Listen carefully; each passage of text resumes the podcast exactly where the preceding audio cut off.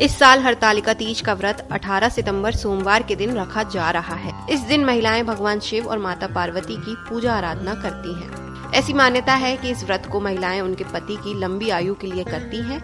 ये भी मान्यता है कि माता पार्वती को यही व्रत करने के बाद भगवान शिव मिले थे हरतालिका तीज का शुभ मुहूर्त 17 सितंबर को सुबह ग्यारह बजकर आठ मिनट से शुरू होगा और इसका समापन 18 सितंबर को दोपहर के वक्त बारह बजकर उनतालीस मिनट पर होगा।